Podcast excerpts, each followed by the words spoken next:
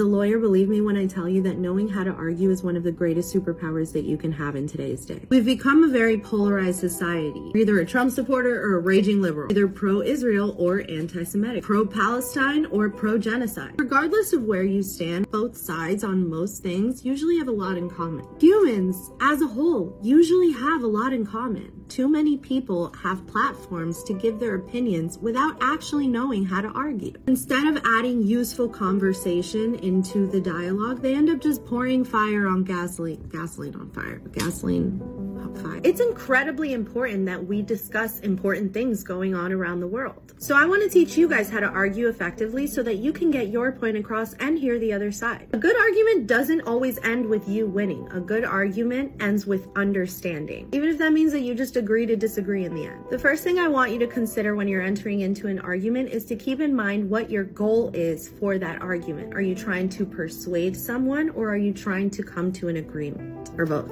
If your goal is to persuade the other person, then you need to either do your research or shut your mouth. When you're trying to persuade someone, the most important thing is to think ahead. What news is the other person getting? What arguments are they forming? And what can I say in response to that, if anything? You're not always going to be right. There will have to be things that you concede on and say, okay, I admit that, you know, you're right on this.